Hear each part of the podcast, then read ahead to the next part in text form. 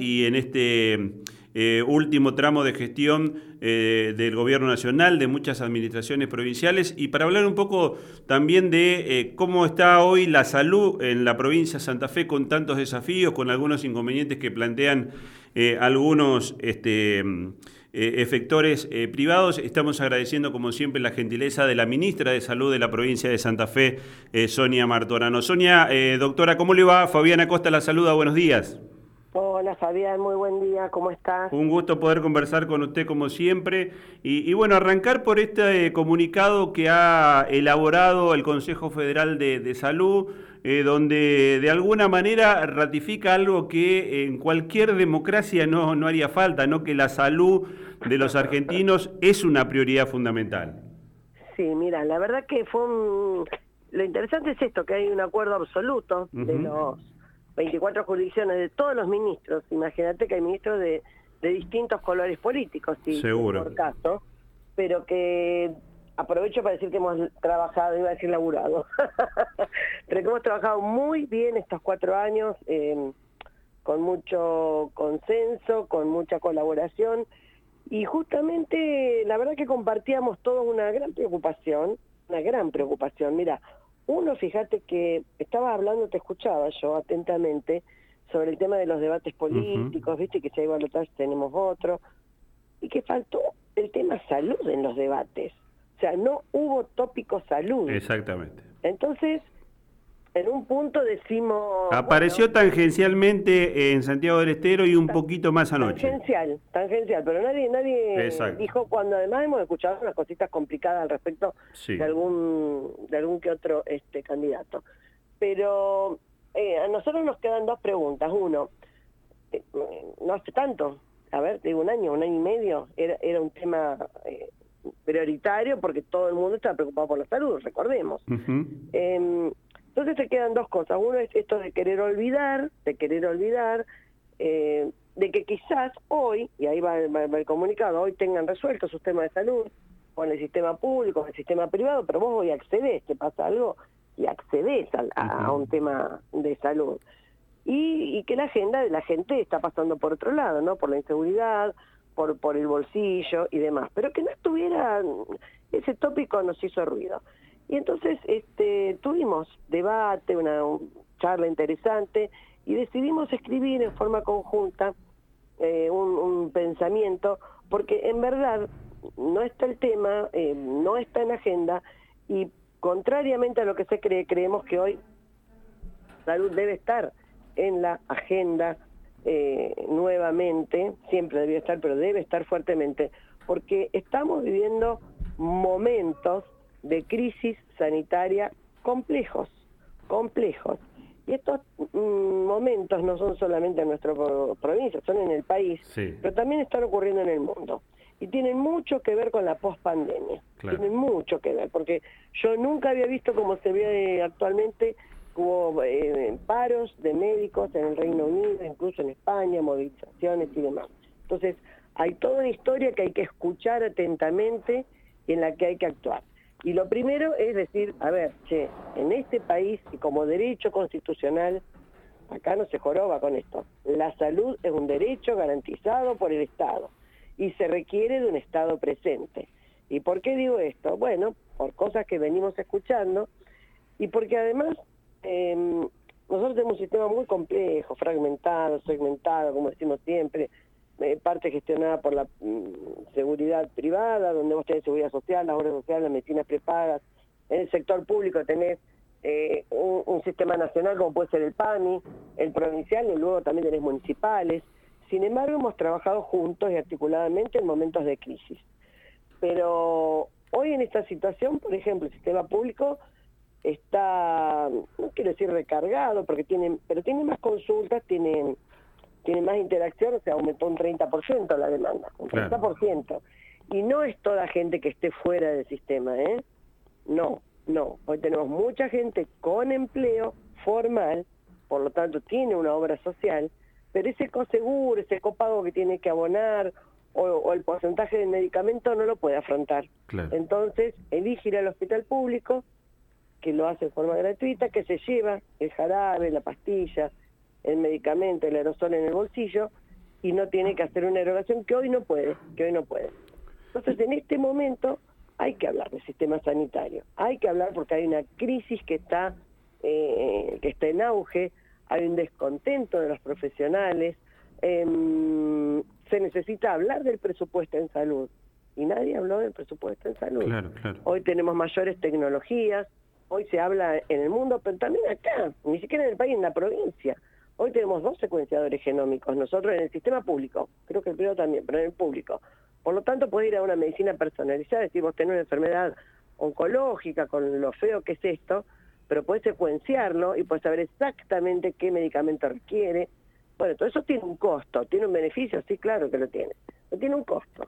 Y no estamos hablando del presupuesto en salud, eh, no estamos hablando mm, de, de, lo que hay que invertir, porque es invertir en ya no en tratamiento, ya no en curación, sino en lo que es eh, prevención.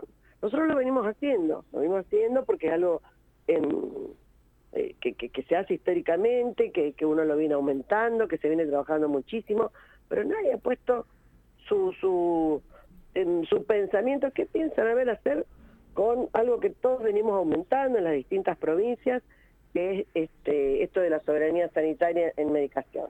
Es decir, los eh, laboratorios de, de, de, los laboratorios públicos de medicamentos. ¿eh? Por ejemplo, nuestra provincia del LIF viene creciendo muchísimo, pero también en otras, ¿eh? También en otras, también en San Luis, también en Buenos Aires, nadie, nadie dice qué va a hacer.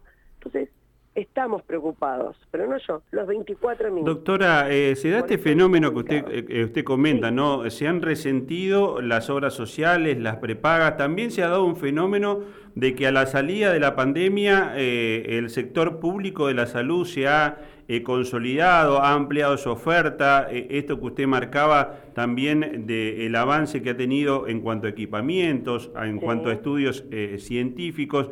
me da la sensación también que la población se ha dado cuenta que muchas veces puede encontrar en, en, el efector público quizás una mejor prestación de salud que eh, en, el efector eh, privado, que forma parte también del sistema público de salud, aquel que tenía una, una obra social, se da cuenta que también hoy tiene una oferta eh, pública sanitaria realmente de calidad.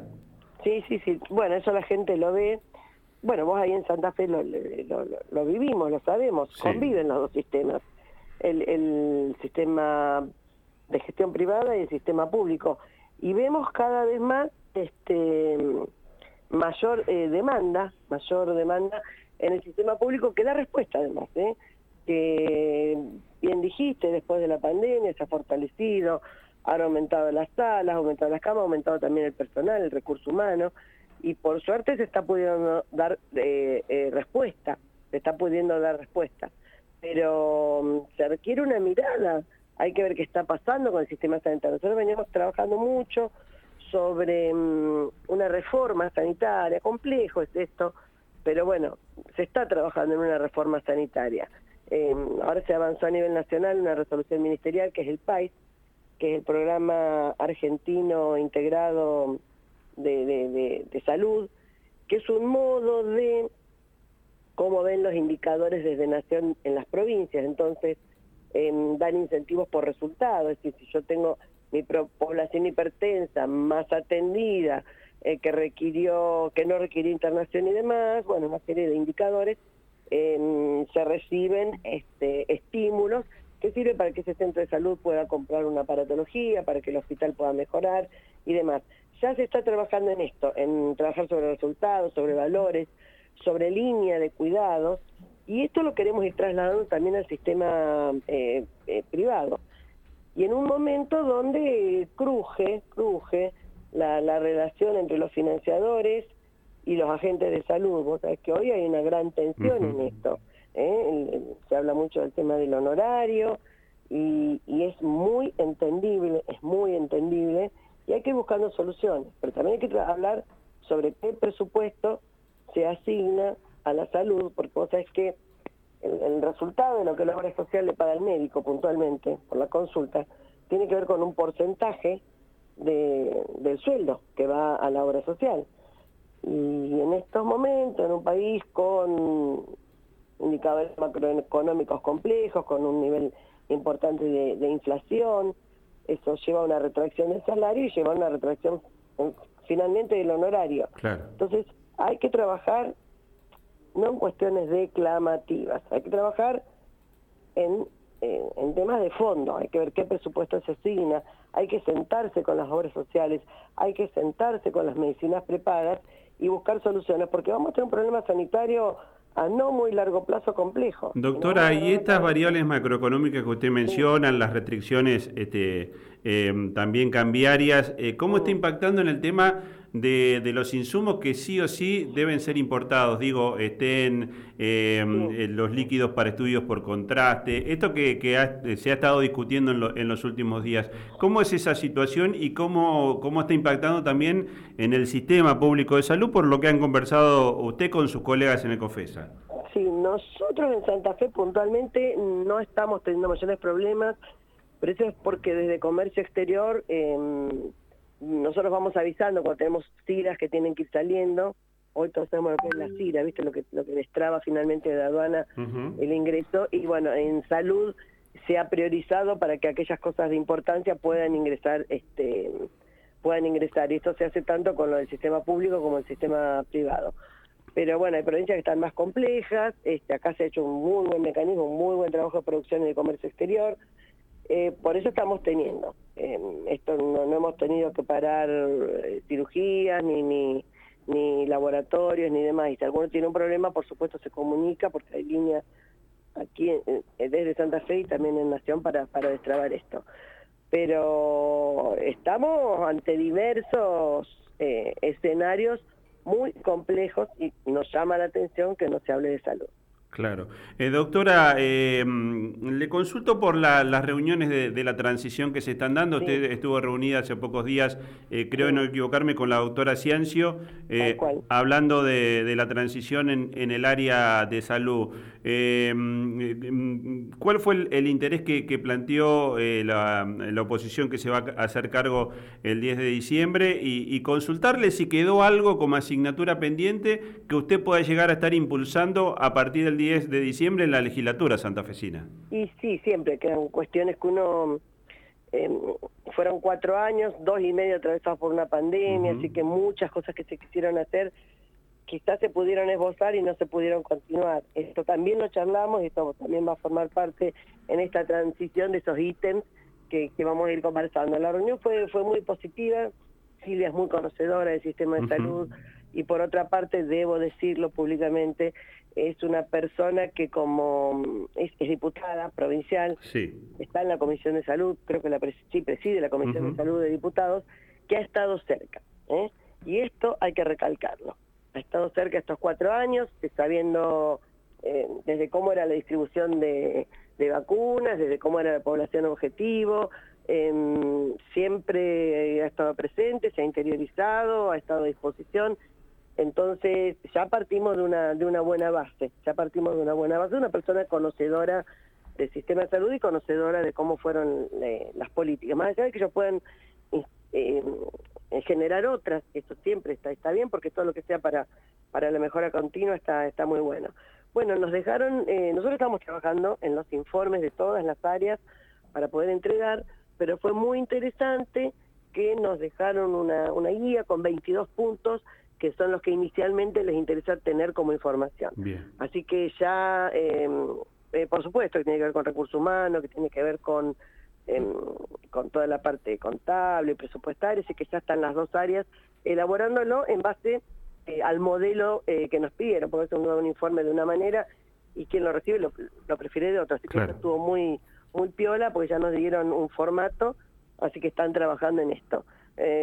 por otra parte, hablamos nosotros de los ejes de salud, de, de, los ejes de gestión, de dónde estaba puesta la mirada, de dónde veíamos mayores inconvenientes. Estuvo una charla interesante en lo relativo a salud y, que por supuesto continuar. Es simplemente una casi te diría protocolar, introductoria, más allá de que por supuesto que avanzamos en, temas y bueno, y se están avanzando en, los informes solicitados.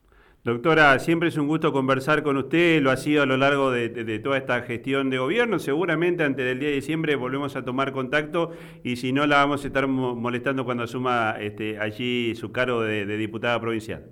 A disposición, como siempre, bueno, siempre la información que necesiten, mejor de primera mano. Así que bueno, un cariño grande. Que tenga una buena semana. Gracias, gracias. La doctora Sonia Martorano, la ministra de Salud de la provincia. Yo particularmente este, eh, he tenido poco